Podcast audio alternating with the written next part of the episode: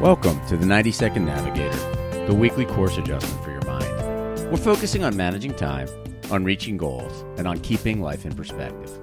I'm Joel Brookman, coach, author, and personal development specialist. I'm here to get you where you want to go.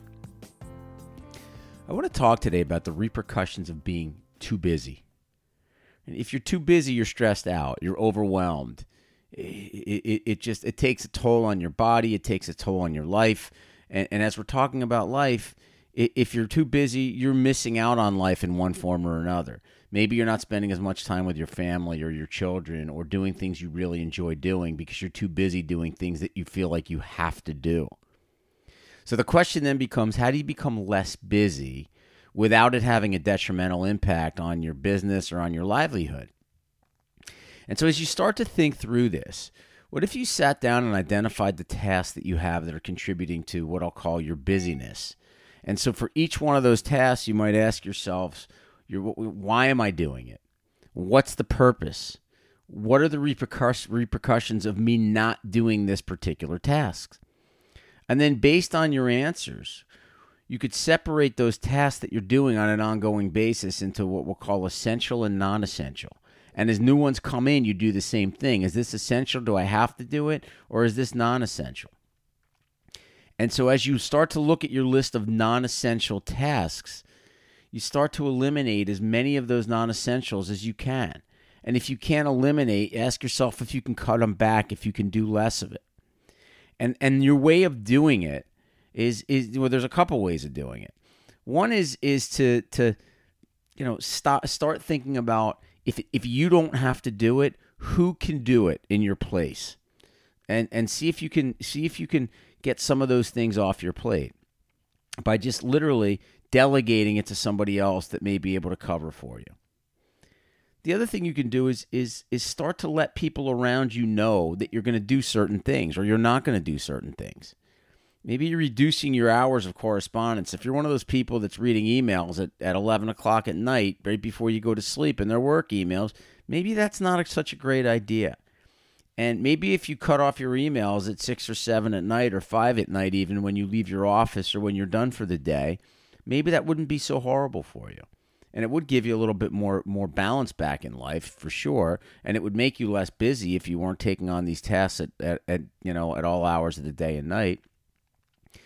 Another thing you could do is is when you get away, get away. So if you take a vacation, go dark. Don't respond to emails. Don't respond to voicemails, but let everybody around you know that that's the case. So if it's emails, put your out of office on and just say, "Hey, I'm not going to be responding. I'll get back in such and such a date." If it's an emergency, give them a contact number and give that person that's getting the, the contact number for you your direct line so that they can get in touch with you if something is it really requires you to be there. But if it's and let that person know if it's not absolutely urgent, if it can wait, let it wait until you get back. And and, and the other thing to think about here is stop caring so much about what other people think. Right? We spend, well, so many people spend so much time trying to impress other people.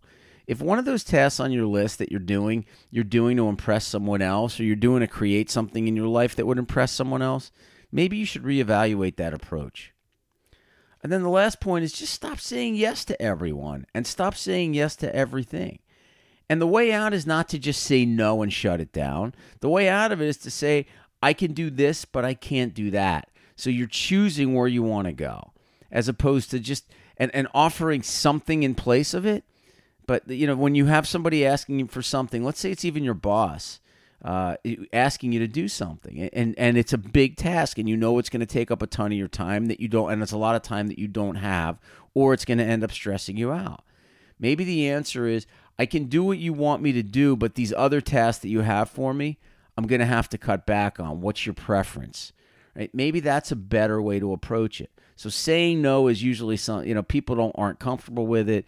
It's a little bit it's a little bit over the top sometimes to say no. But if you can't say no, or maybe you want to be a little bit more tactful, just come back. Again, I can do this, but I can't do that.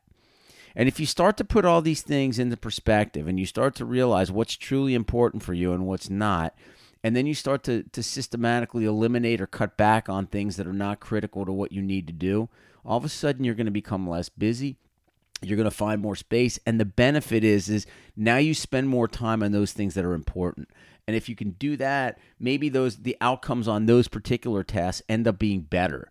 And that's really what it's about. And so if you can d- drive better output for the things that are important and you can also set yourself up so that you're spending more time doing things that are important to you from a from a social aspect like like family and friends and things like that all of a sudden life becomes better you become less busy but your output as a matter of fact doesn't suffer it just gets better as a result and your quality of life gets better as well.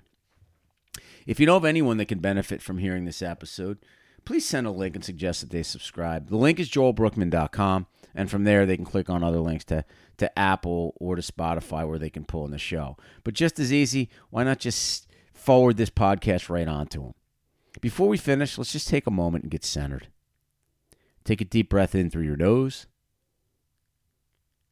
and out through your mouth. And in through your nose and out through your mouth. Rise above your daily challenges, clear your mind, and use your inner wisdom to connect to a bigger picture. Join me next week for another episode of the 90 Second Navigator. But for today and for this week, focus on becoming less busy, prioritize what's important and what's not, and make the decisions you need to make to improve the quality of your life.